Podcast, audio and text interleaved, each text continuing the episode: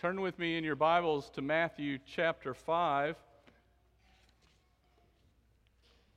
I'm changing my opening illustration, which sometimes can be dangerous. Um, Zeb Early gave me, uh, what did he call these? Maraca or something like that? And it says, You are the salt of the earth on there. And, and I was going to, you know, start doing this and maybe dancing as as Brett said, but it might get ugly, so we don't want to do that. So that's not the illustration that I'm starting with. But last night, um, I was watching an old movie from the 1980s, Cocoon. How many have seen that movie? So, okay, good. Um, and so I, I, my illustration this morning, I, I switched it to that. This morning I woke up and I thought, wow, that really does fit. Because in that movie, these guys that are they're coming to earth as aliens and they're coming back to get some of their friends that they left behind thousands of years before and they're in pods under the ocean, right? So they're getting them, they, they hire a boat captain and they're friends with him and they make friends with these older people that are in a nursing home who are being rejuvenated by swimming in the pool where the pods are. Boy, that, the whole summary of this movie is that these aliens are nice. They're not like War of the Worlds where they're coming to this earth to destroy it. They're nice, they're kind, and everybody they meet likes them. And at the end of the movie, if I remember it well, because I didn't see the end, um, some people, humans, go back with them to their planet. And I, and I thought to myself, that's what the salt of the earth is. Being so different from the world that it draws the world to you. And, and it's also, uh, 1 Peter chapter 2 says this Beloved, I urge you as aliens and stranger, strangers to abstain from fleshly lusts which wage war against your soul. Keep your behavior excellent among the Gentiles, so that in the things in which they slander you as evildoers, they may, because of your good deeds, as they observe them, glorify God in the day of visitation. So today we're going to look at being the salt of the earth. Look at Matthew 5 13. This is in the middle of the Sermon on the Mount. It's right after the Beatitudes verse 13, this is the word of God. It says, You are the salt of the earth. But if the salt has become tasteless, how can it be made salty again? It's no longer good for anything except to be thrown out and trampled underfoot by men. Now, notice the first word in verse 13, you. In the Greek, this is in the emphatic form, which, which makes it a plural pronoun. The idea is this you yourself, or you yourself alone, and nobody else, are the salt of the earth. Now, Jesus is speaking to his disciples, but he's also speaking to us as his future disciples, and he's telling us that we are the only hope in this text we are the only hope for this world. You know, the world hopes in presidents, in strong militaries, in higher education, in New Year's resolutions. But the only hope in this passage for this world is God working through his people to be the salt of the earth. So, how does a person, how does a Christian become the salt of the earth? Well, notice the second word it says, You are. You are the salt of the earth. This is a verb to be. It stresses being and not doing. We're not commanded to be the salt of the earth. What, what it says is, we are the salt of the earth if we are God's children who are living, and this is stressing this, if we are living obedient lives to Christ, then we show forth in differing degrees the characteristics of God's kingdom. And what are those characteristics? Well, in the context, in verses 1 through 9, they are the Beatitudes.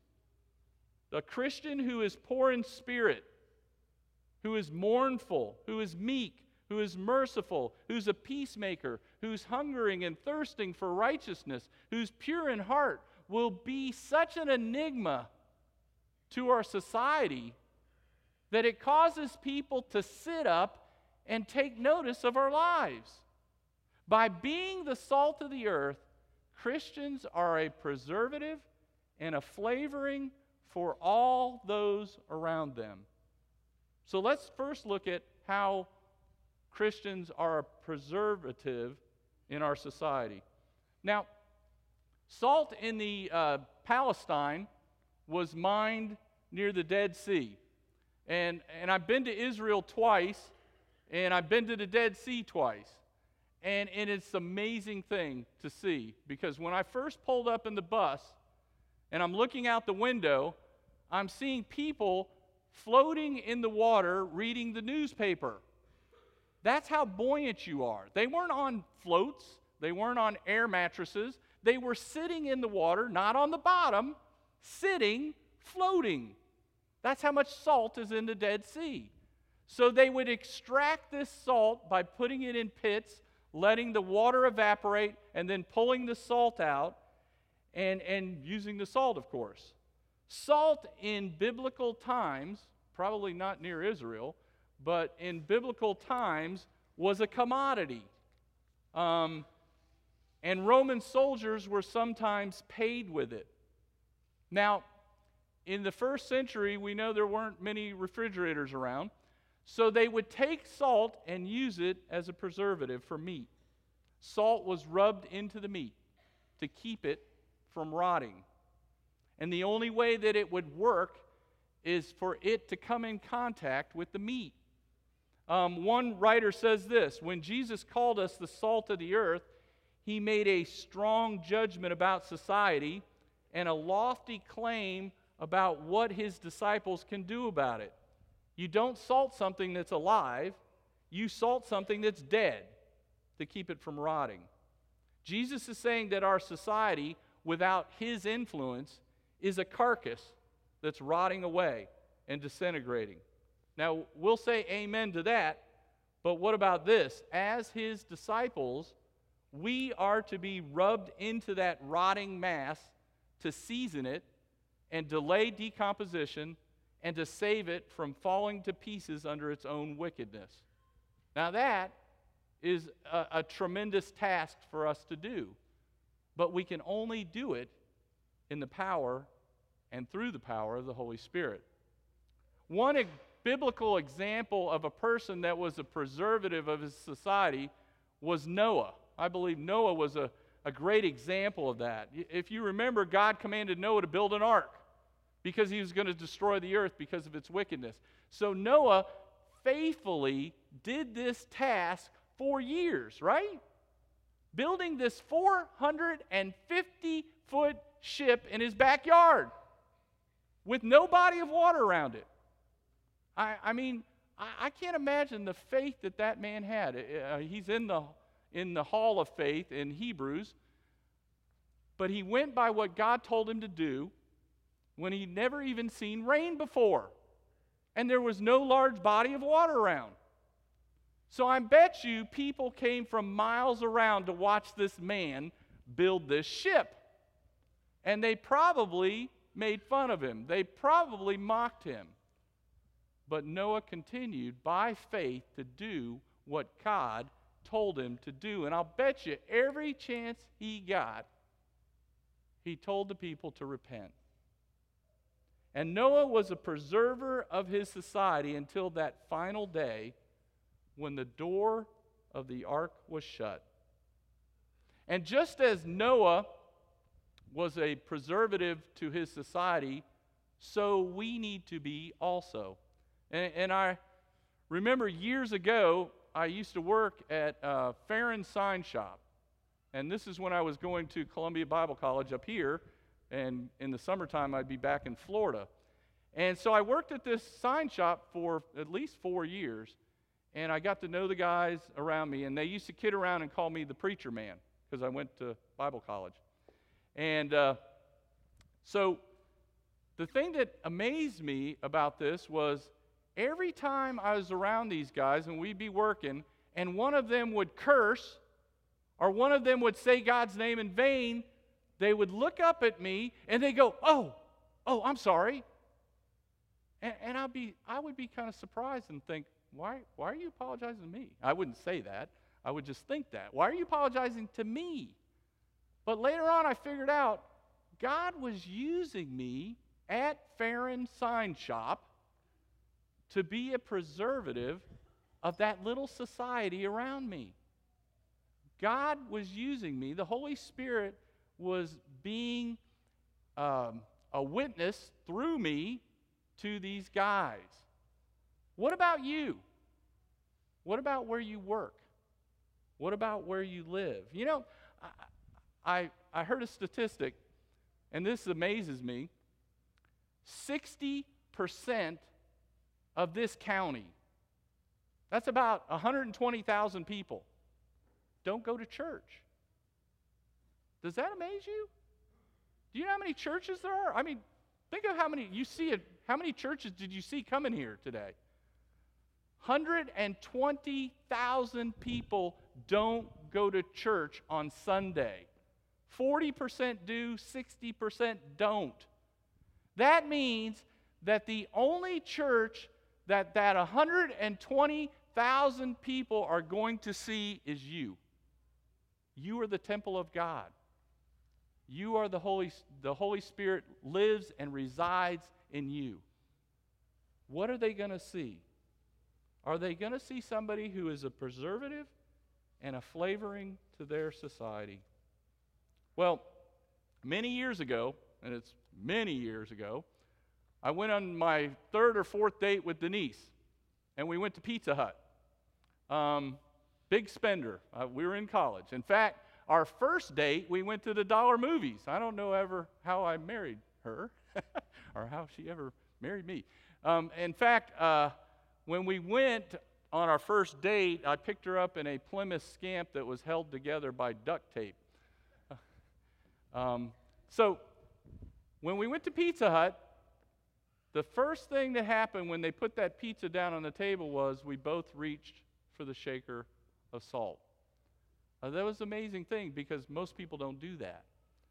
Salt is amazing because it can add flavor to even a spicy pizza. Um, how does it do that? Because of the vastly different properties than the food that it's seasoning.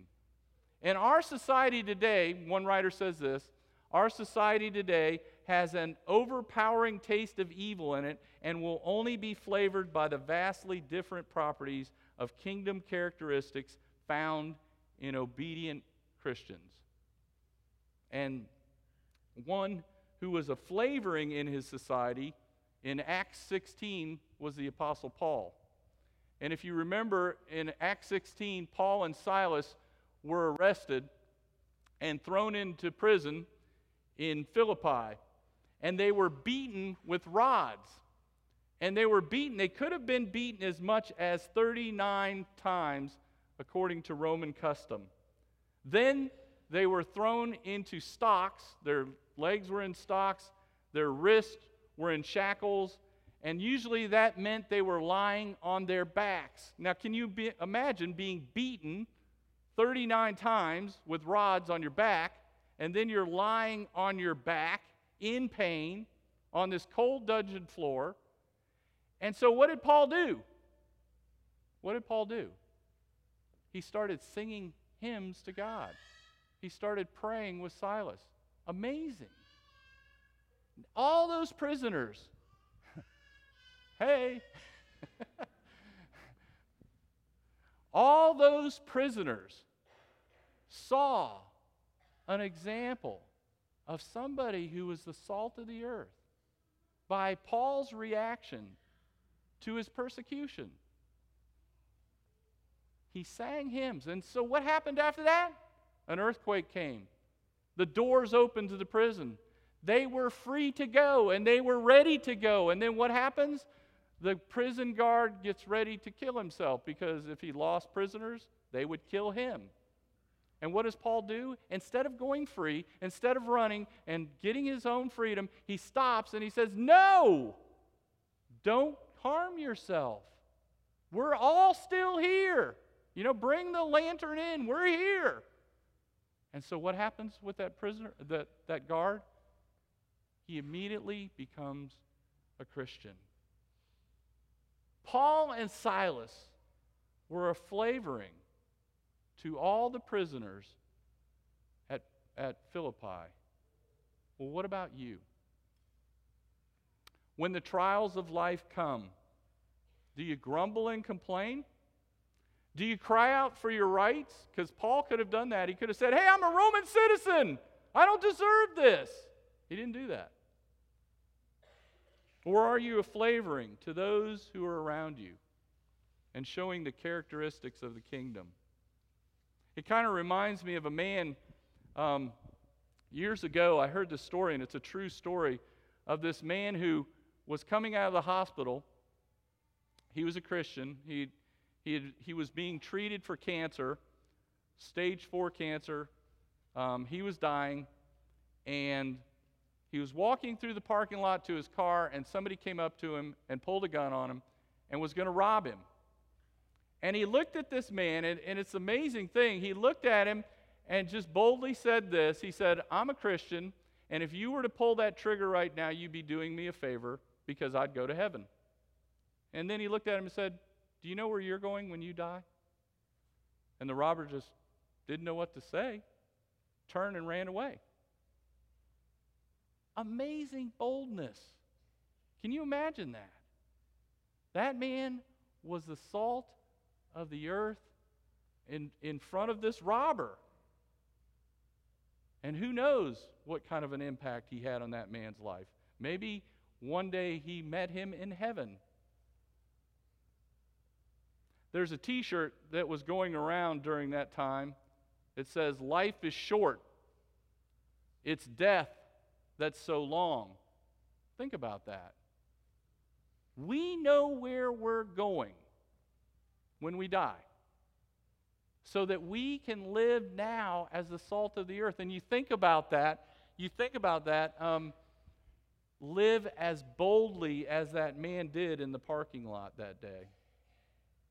Well, what we've seen so far is some Christians are a preservative for society, others are a flavor but some lose their saltiness altogether. Look at verse 13 again. It says, You are the salt of the earth, but if the salt has become tasteless, how can it be made salty again? It is no longer good for anything except to be thrown out and trampled underfoot by men. One writer said this about salt. He said, Much of the salt in Palestine such as found on the shores of the Dead Sea, is contaminated with gypsum and other minerals that make it taste flat and even repulsive. When a batch of such contaminated salt would find its way into a household and be discovered, it was thrown out. People would be careful not to throw it in the garden or in the field because it would kill the plants that were planted. Instead, it would be thrown into a path or a road where it would gradually be grounded into dirt and disappear. So, how do Christians lose their saltiness in this world? It's through the addition of impurities to their life, which, of course, is the impurities are sin. And there's two major ways that we can add impurities. One is through libertinism and the other is through legalism.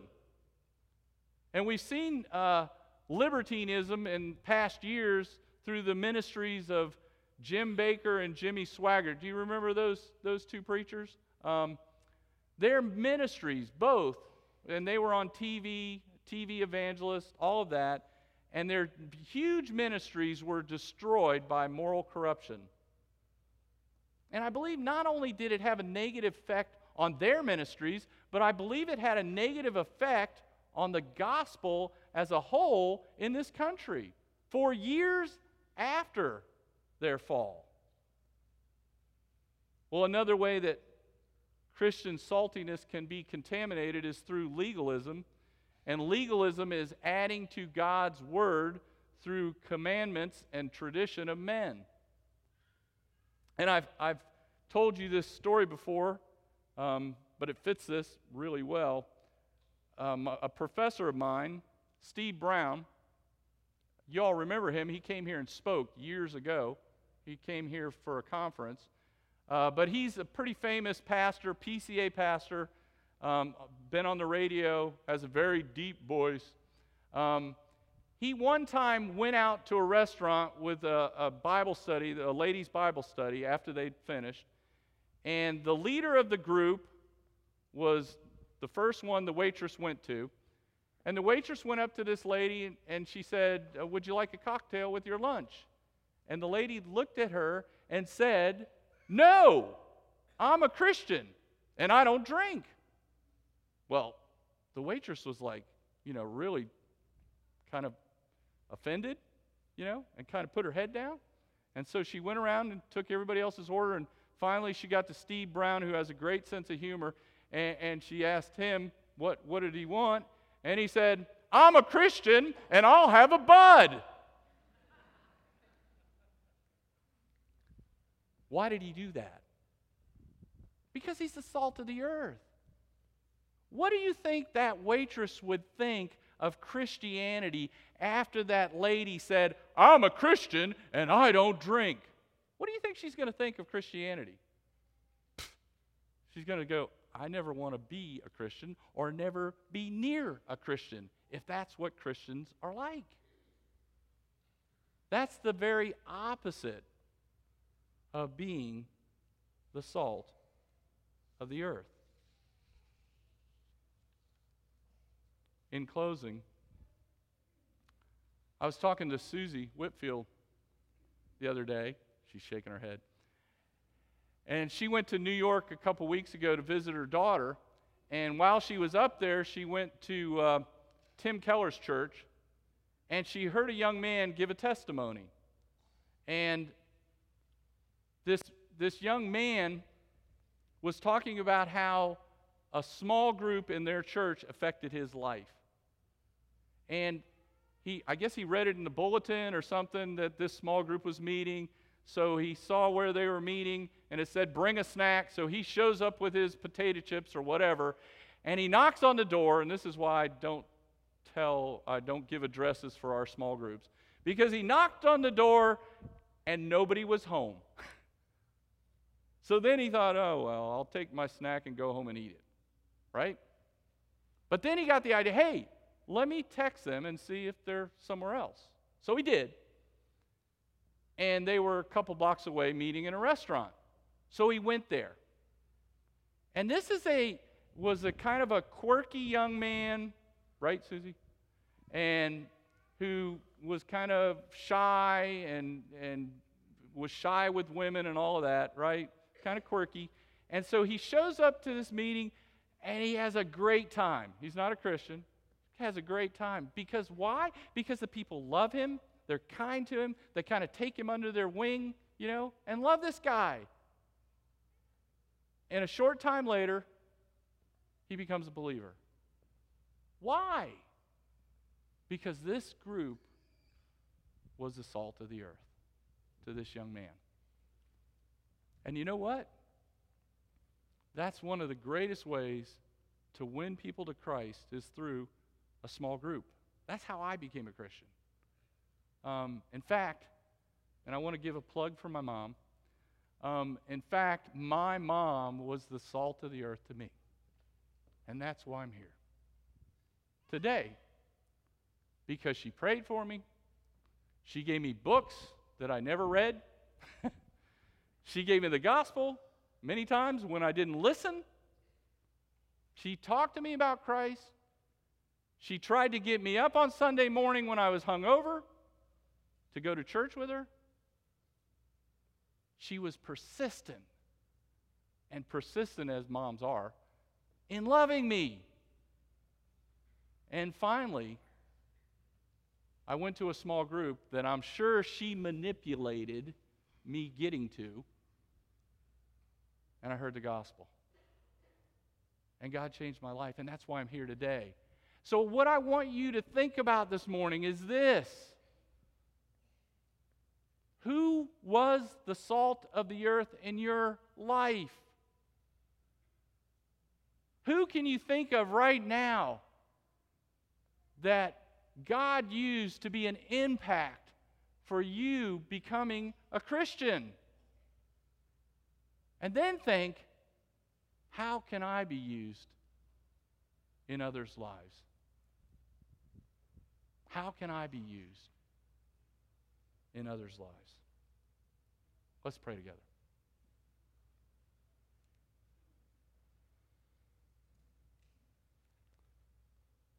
Father, I thank you for your Holy Spirit because without your Spirit indwelling us, we can do nothing. So, Father, empower each one here who knows you to live a life and be salty Christians. Help us to be a flavoring and a preservative to all those around us. Help us to serve you through the power of the Spirit and through obedient lives to live for your glory. Father, we thank you for your word, which encourages us, which causes us to want to live more and more for your glory. And Lord, we thank you for that, and we pray in Jesus' name. Amen.